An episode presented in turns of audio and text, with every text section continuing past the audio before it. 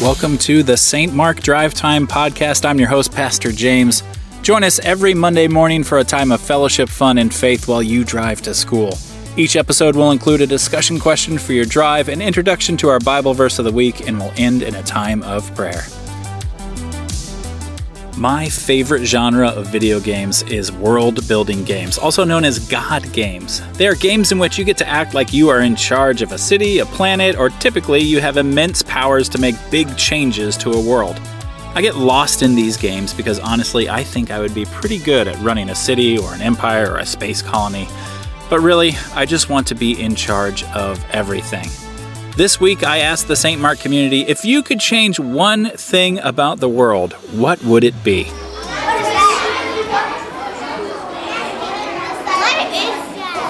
Free food. Free food. Mm-hmm. Like any particular food? Just everything. Free food.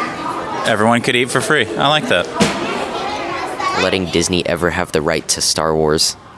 I might have to agree with you on that one. If you could change one thing in the world, what would it be? Um, dragons. Dragons? You would add dragons to the world? Huh. It's getting crazy. Okay, dragons. that um everyone could fly jets. Everyone could fly jets. Do you think that would be safe, Wesley? No, not really, but I kind of like I know how to control jets, but you just have to go through a safety thing. So you want the world to be more like the movie Top Gun? Is that what you're saying? Top Gun Maverick. Oh, Top Gun Maverick. Nice. no suffering because people are starving, they're sick, they're in pain. So we need to fix that, but that's pretty much impossible. So we need God to help fix that. Very true. No more sin. Just no more sin. Yeah. That's like the perfect answer. I love those answers. There are so many things that need to be fixed in this world, and some of y'all really got to the heart of the issue, which is sin. Now's your chance to pause the podcast and answer the question if you could change one thing about the world, what would it be?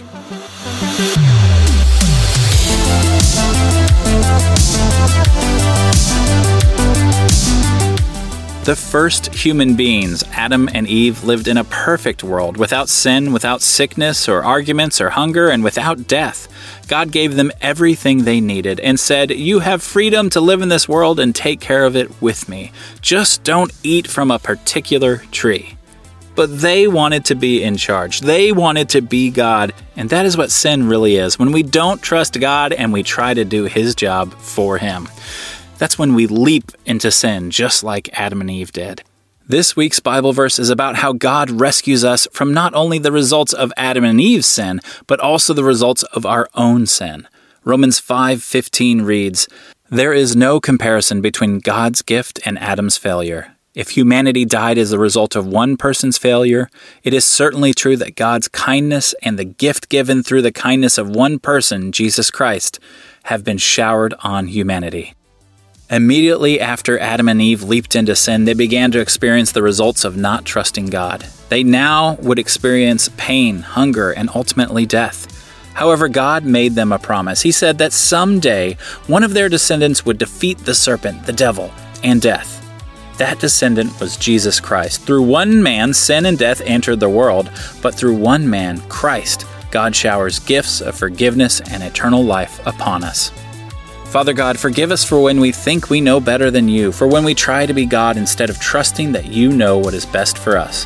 Thank you for keeping your promises, especially the promise that you gave to Adam and Eve, the promise that you would rescue us through one man, through your Son, Jesus Christ.